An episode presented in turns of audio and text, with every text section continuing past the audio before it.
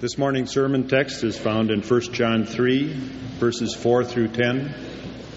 1 John 3, 4 through 10. Everyone who practices sin also practices lawlessness, and sin is lawlessness. You know that he appeared in order to take away sins, and in him there is no sin. No one who abides in him sins. No one who sins has seen him or knows him. Little children, make sure no one deceives you. The one who practices righteousness is righteous, just as he is righteous. The one who practices sin is of the devil, for the devil has sinned from the beginning. The Son of God appeared for this purpose to destroy the works of the devil. No one who is born of God practices sin, because his seed abides in him, and he cannot sin because he is born of God. By this, the children of God and the children of the devil are obvious. Anyone who does not practice righteousness is not of God, nor the one who does not love his brother. Oh, Father, how very, very needy we are. There's a famine in the land, not a famine of bread, but a famine of the Word. And if we are to eat it now, you will have to come and feed us now. And so please come and make me faithful to your truth as it's revealed in the first epistle of John. And give an ear and a heart and a mind to your people to listen and for those here who are not your people, who are not yet born of God, and do not have saving faith,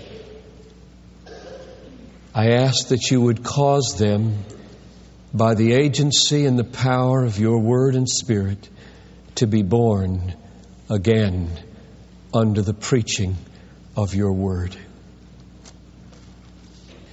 In Jesus' mighty name, I pray. Amen. I chose this text for two reasons this morning. One is because it's Christmas Sunday morning, and verse 8, the second half of the verse, is one of the clearest statements in all of the Bible why there's a Christmas. Namely, the Son of God appeared for this purpose to destroy the works of the devil.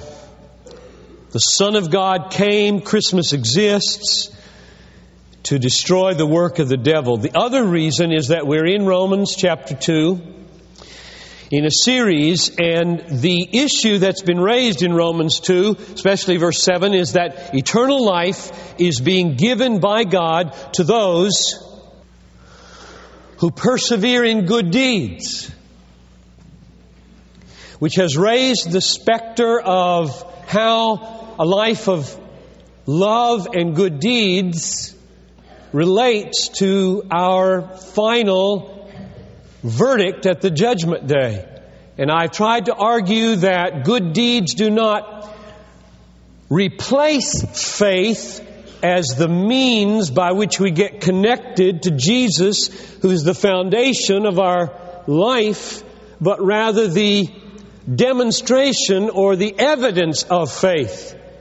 Now, this text in John is really relevant for that whole constellation of issues that surrounds Romans 2 6 to 10. So, those are my two reasons for choosing this passage of Scripture. I think the most helpful way to come at this would be to step back from the text and look at the whole epistle of John to show two dimensions of this letter that look contradictory.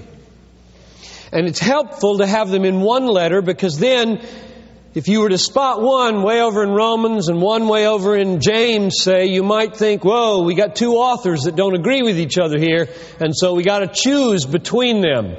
But if you find the same kind of thing in one letter, time after time, you're inclined to say, maybe my thinking has to adjust here a little bit, and I need to figure out how to put these things together instead of calling one author or another defective. Now, the tension that I have in mind in 1 John is that it seems to be the most perfectionistic of all the letters in the New Testament and the most non perfectionistic of all the letters in the New Testament.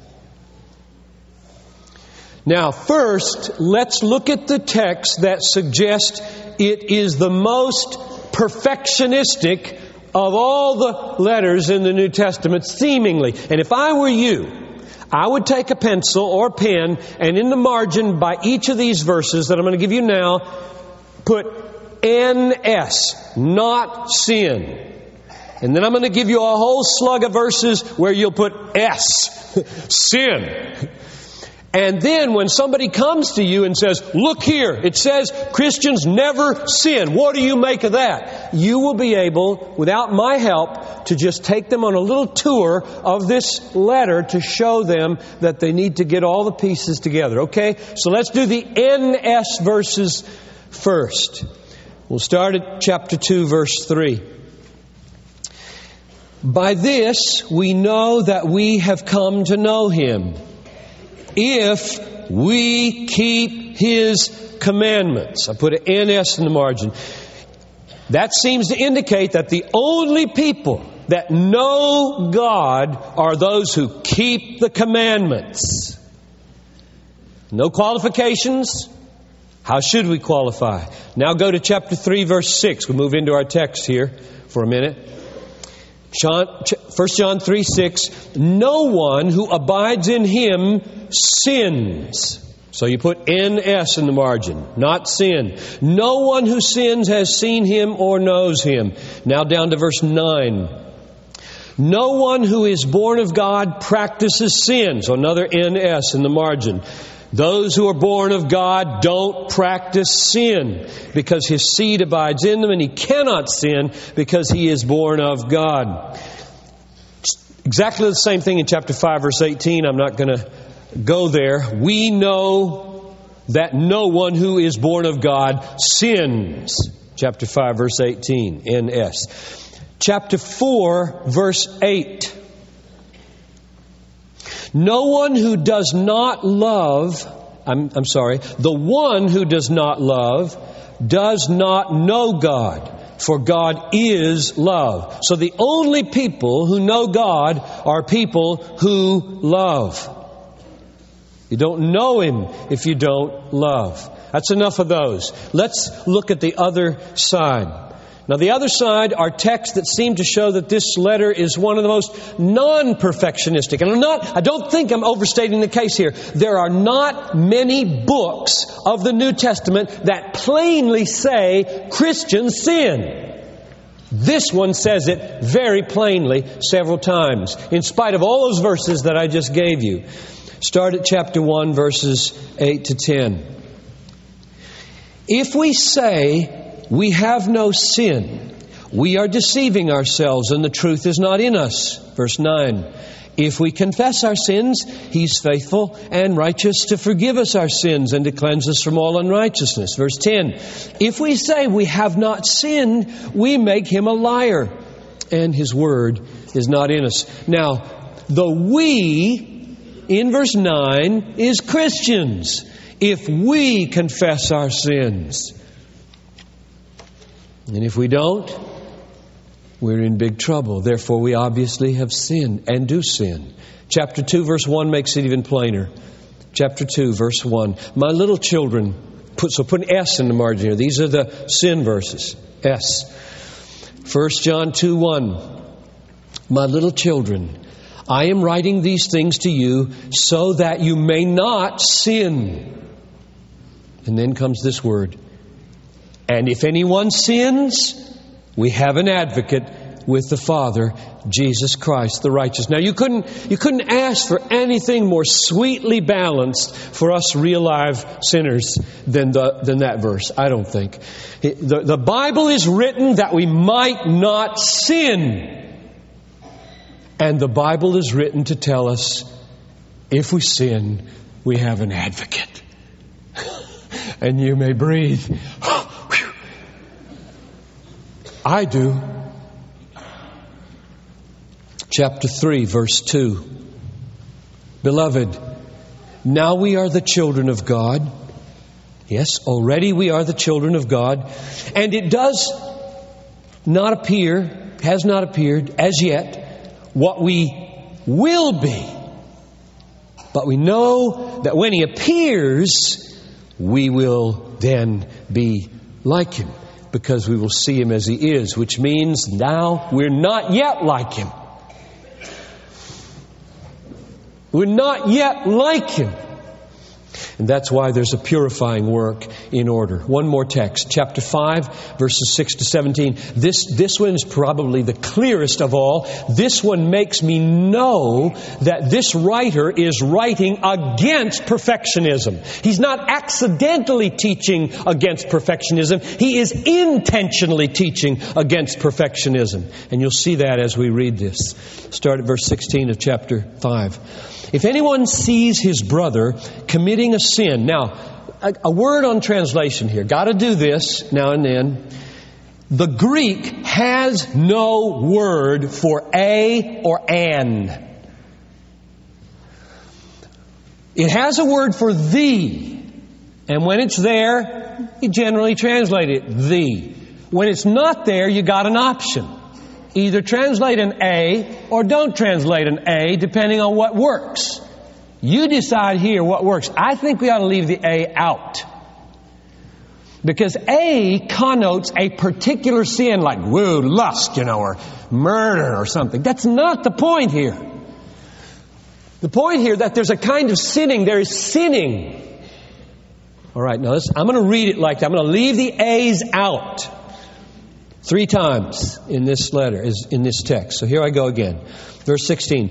If anyone sees his brother committing sin, not leading to death, he shall ask God, he shall ask, and God will, for him, give life to those who commit sin, not leading to death. So you see, there's sin that brothers are committing. Brothers are committing sin. We should pray for them so God will forgive them. So got brothers committing sin here. Christians sin. There is sin leading to death. I do not say that he should make request for this. We're talking here now about Esau. There is a line and after you cross that line, you are sinning in a way that will never be forgiven. And I just pray that you won't cross it. You do not know where it is, which is why I warn you Sunday after Sunday fight sin. It can kill you. Now, verse 17 makes me think this writer is explicitly opposing perfectionism.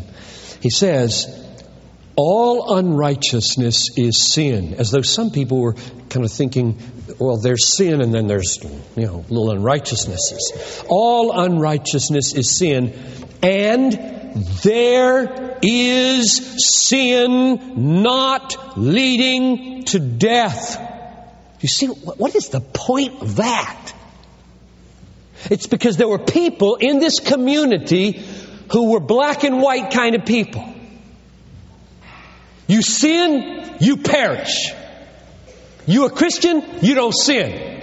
That's what he was dealing with in this church. And so verse 17 is crystal clear in the face of that perfectionism. There, all unrighteousness is sin. Don't divvy these things up into two categories. All unrighteousness is sin. There is sin not leading to death, meaning leading to eternal life. Is that clear, Christian? You will sin. Now that's not an invitation.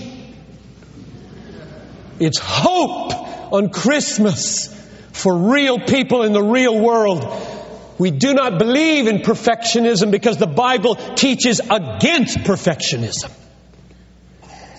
Not that you shouldn't aim not to sin. I write these things to you that you may not sin. And there is sin that does not lead to death. Aren't you glad you did some this week? You better be glad. There is sin that does not lead to death. Praise God. There is forgiven sin there is the struggle with sin that does not lead to death. Now let's go back to our text. All of that to show you there's the NS column and there's the S column. Now we're going back to our text to put it against this backdrop. 1 John 3 6. No one who abides in him sins. Okay, what in the world then does that mean? And verse 9. No one who is born of God practices sin. So here's my effort to put the pieces together.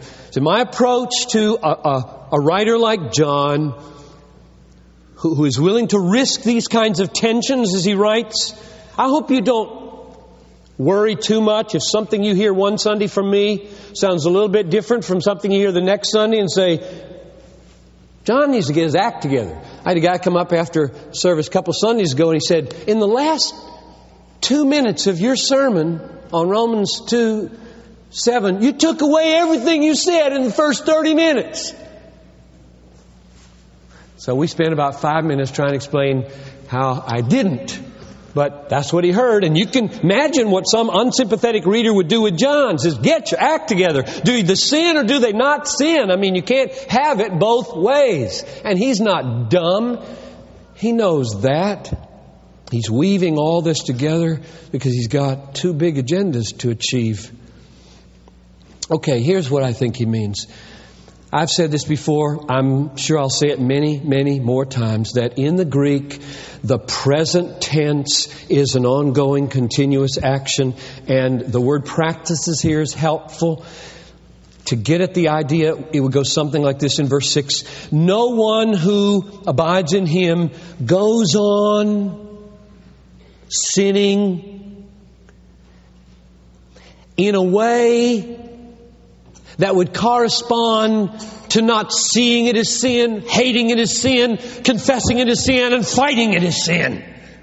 In that sense, if you go on in sin, if you go on in sin as though nothing mighty has ever happened to you at the new birth, if you are cavalier about your sin, if you don't fight your sin, if you don't confess your sin, if you don't hate your sin, then you should hear the warning you may not be born again. That's the point here. Christians don't go on sinning without conflict and confession. I base that on just putting all the pieces together. The piece from chapter 1 if you confess your sin, He's faithful and just to forgive you your sin. And the call for us not to sin. Now, I said this was relevant for Romans 2 7. And I just want to draw your attention to that. I want to get into it too much because it'll take too much time. But remember, here's what Romans 2 7 said. To those who by perseverance in doing good, in John's language, that would mean to those who love others. To those who love others, to, who persevere in loving people, seek for glory and honor and immortality, God will give eternal life. That does not mean perfectionism. We know it from John, we know it from Jesus, we know it from Paul. Now it's clearer because of these texts we've looked at. It means that there is an ongoing perseverance in the fight to triumph over the sins we hate in our lives, and sanctification is the progressive getting of more triumph as we get older and riper in the things of God. There's an order here in John, 1 John. You don't avoid sin in order to get connected to God. Now, this is what's called religion. Christianity, in a very profound sense, is not religion. Religion is man's effort to get connected to God. And he'll do works, he'll do philanthropy, especially at Christmas time when the bells are ringing. He'll do things in the hope that doing things for God will get him connected to God and God will be nice to him and he'll have a clear conscience and go to heaven and not to hell. That's religion. Christianity is not religion. Christianity is the sovereign inbreaking of Almighty God into the world who one-sidedly takes the initiative to get connected to man, who then responds in grateful trust to God. There's a world of difference between Christianity and religion. Look at verse 14 of chapter 3 for a, an evidence of what I'm saying here. Chapter 3 of 1 John, verse 14 we know that we have passed out of death into life because we love the brethren. The knowing that you did get born again and pass from spiritual death to spiritual life, knowing that is based on the evidence of the fruit of it, namely, you love people. So don't reverse this into religion. Don't say, oh, Christianity is a religion of love by which if you love people, you get connected with life in God and then you can go to heaven. Don't do that. It's hopeless. It is hopeless to try to get connected to God in that way. So if you ask right now, well, how do you get connected?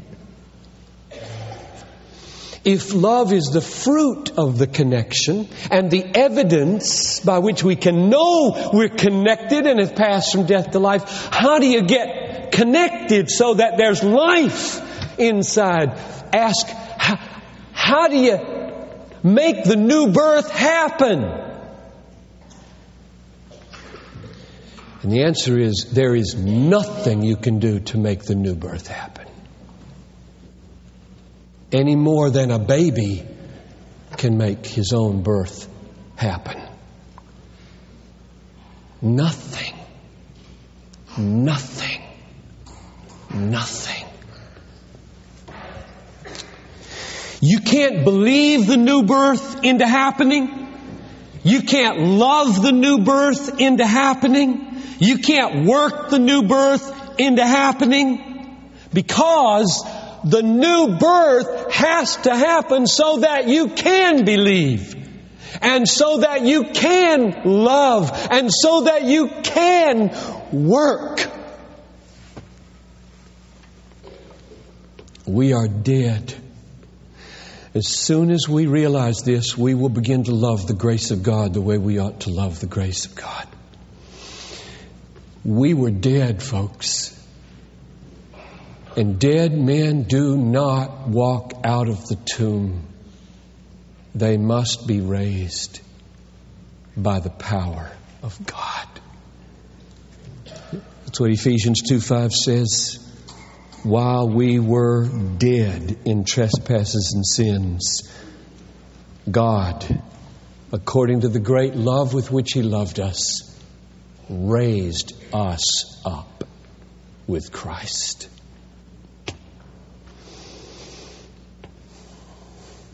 So, how do you get right with God? Here you sit, and do you want to get right with God? Do you want a right relationship with God? Do you want peace with God?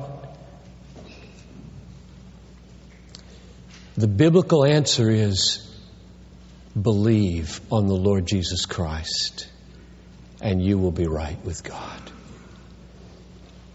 Trust Christ and you will be right with God.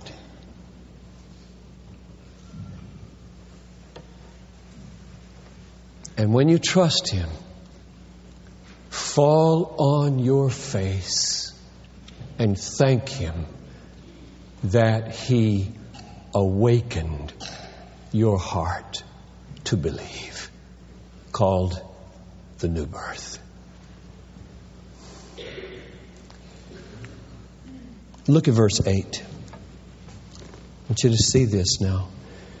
Second half of verse 8. The Son of God appeared.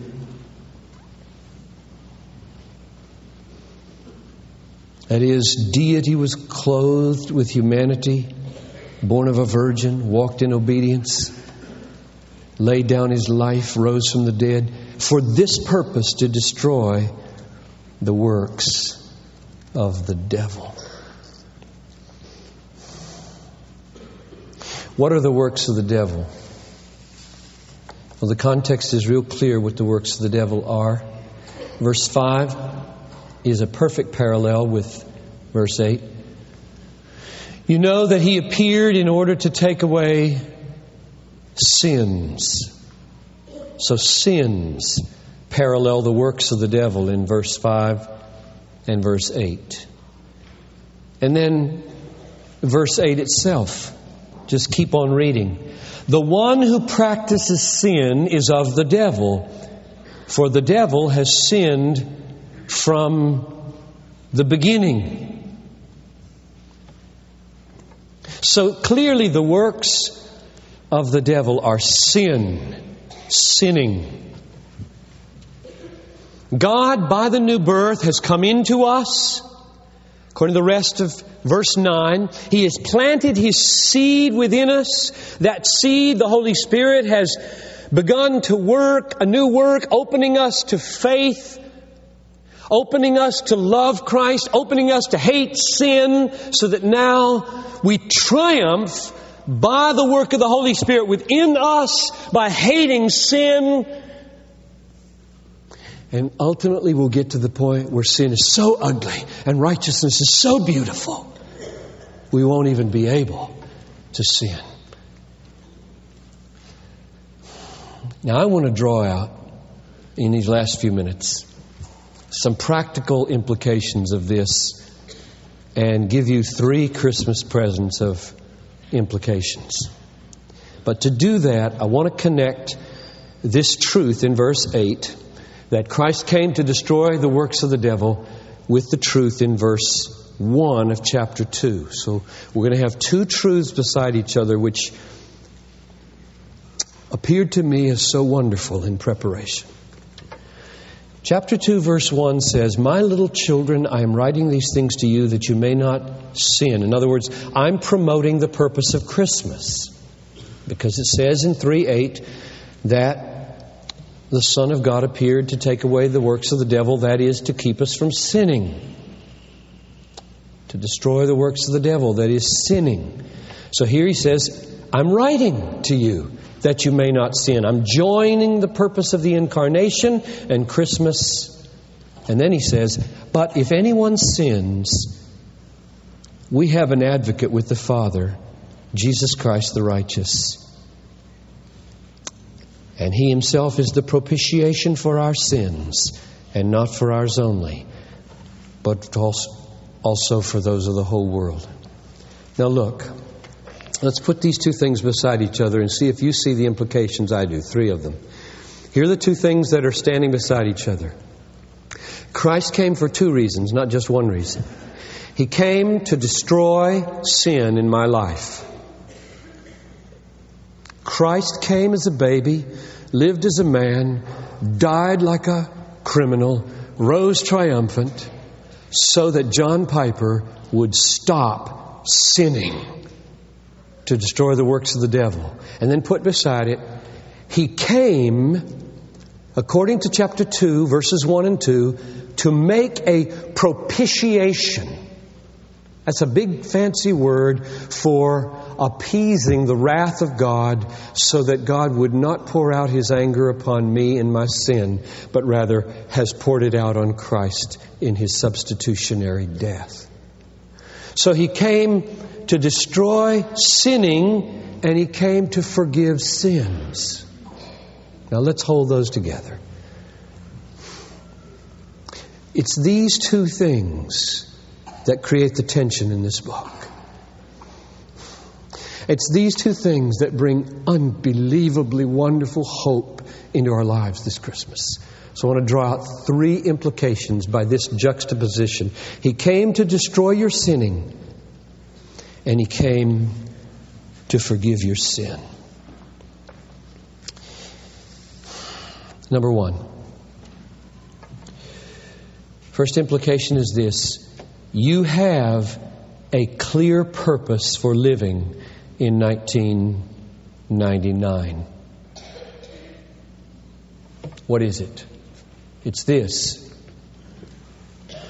don't sin. Plan that, all right? Don't sin in 1999. Now, if you say to me, that's not a very positive purpose, give us a positive purpose. Fine. I'll give you a positive statement of this. Look at chapter 3, verse 23.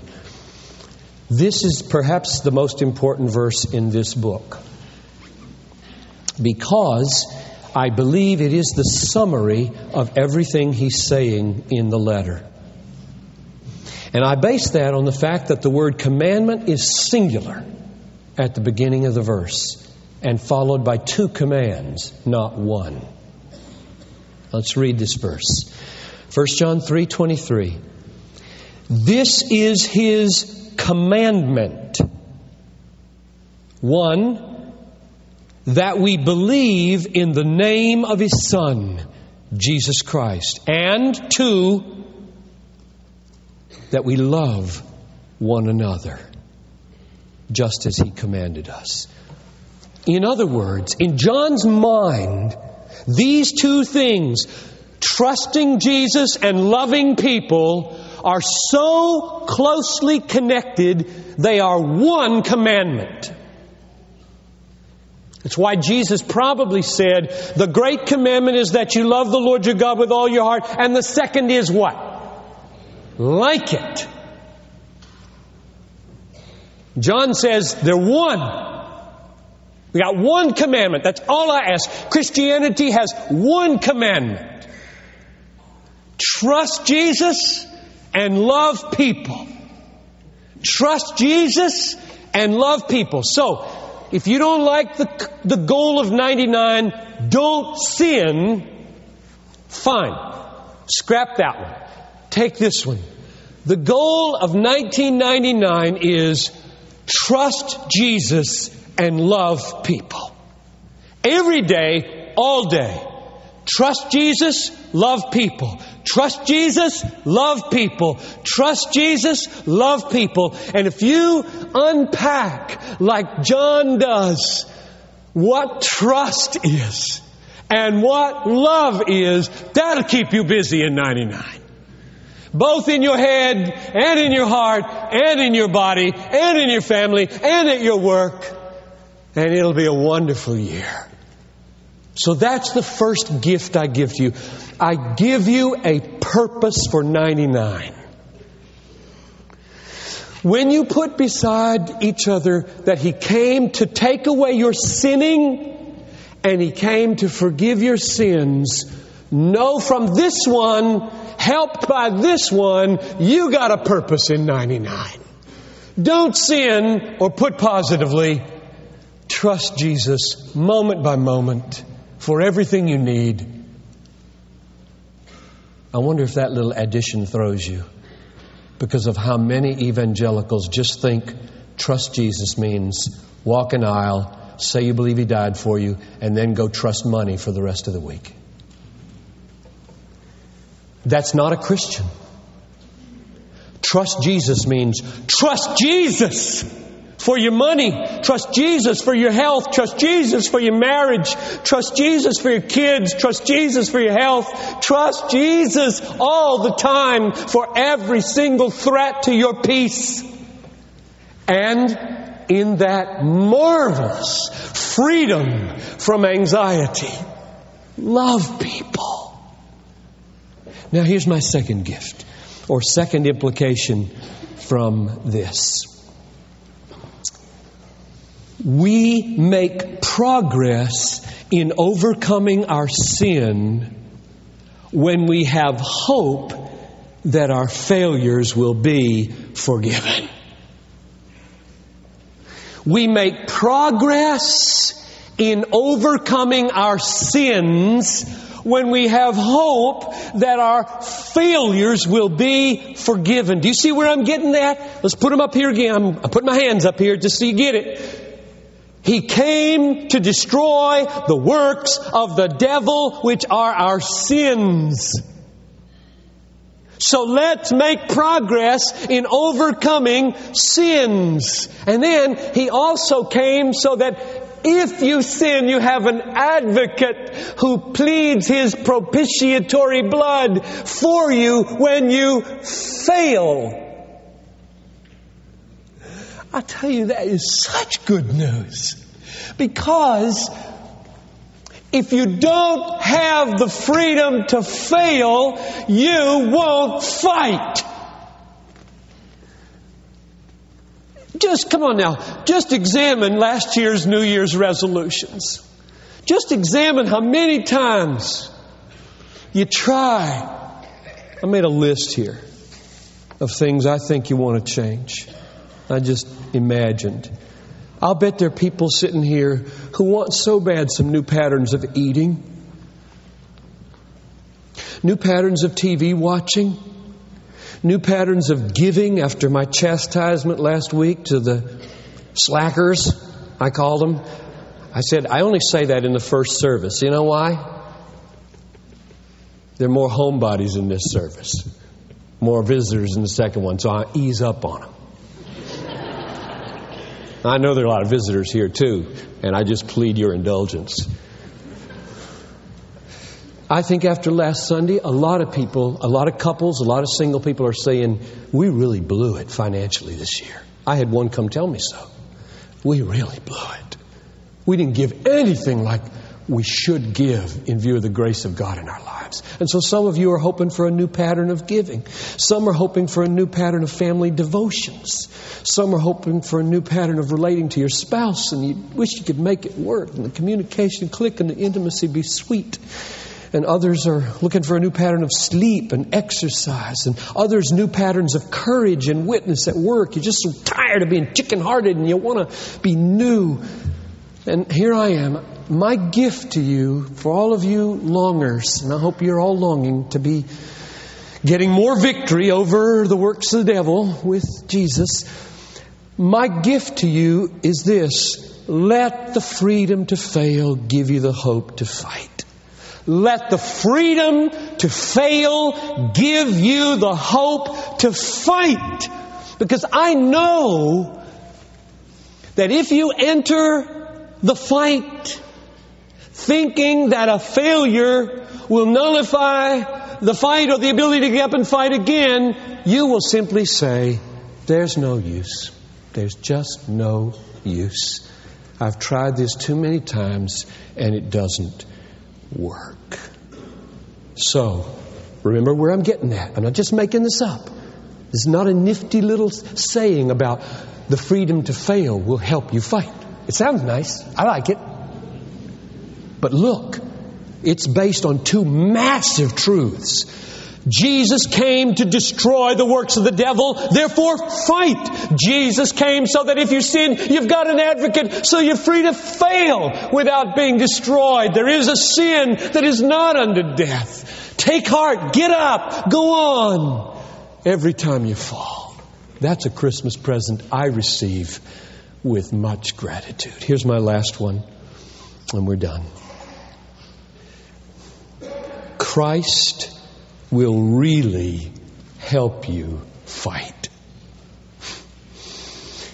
Christ, I mean the living, exalted, reigning King of kings and Lord of lords, will today at home help you fight. He will help you. He will help you. I base it on this hand. the Son of God appeared to destroy the works of the devil. And oh, if I had other time, I would take you all over the Bible to show you that God's will is to help you. He'll pursue you with goodness and mercy all your days. I will help you. I will strengthen you. I will hold you up with my victorious right hand. Be content with what you have. Therefore, we confidently say, the Lord is my helper. Therefore, we can confidently say, What can man do to me? He will help you. And therefore, trust Him. Trust Him. So, the way you get right with God, all you unbelievers in this room, is not to try to play God and get yourself born. You can't get yourself born. God does that. And my prayer, oh God, do it, is that as I speak, you are awakening to the truth of what I say. And the way you get right with God now is the same way that all of us Christians go on living our lives. There's not a way to get saved and a way to live the Christian life. They're the same. Trust Jesus. Trust Jesus. Trust Jesus in 1999. Trust Him with your finances. Trust Him with your family. Trust Him with your kids. Trust Him with your health. Trust Him with your job. Trust Him. That's saving faith. So, in summary, here are my three gifts again. You got a purpose in 99. Namely, don't sin. Or, positively, trust Jesus and love each other. And love hard, hard people. Love them. Love them. That's hard. Do it. Oh, Republicans, love Democrats. Mm. It, was, it was a vicious week, right? Democrats, love these guys. Good night. Churches act like that sometimes. Love each other. Gift number two the freedom to fail gives us hope in the fight. The freedom to fail gives us hope in the fight. We have an advocate. Join the Son of God as he destroys the works of the devil in your life.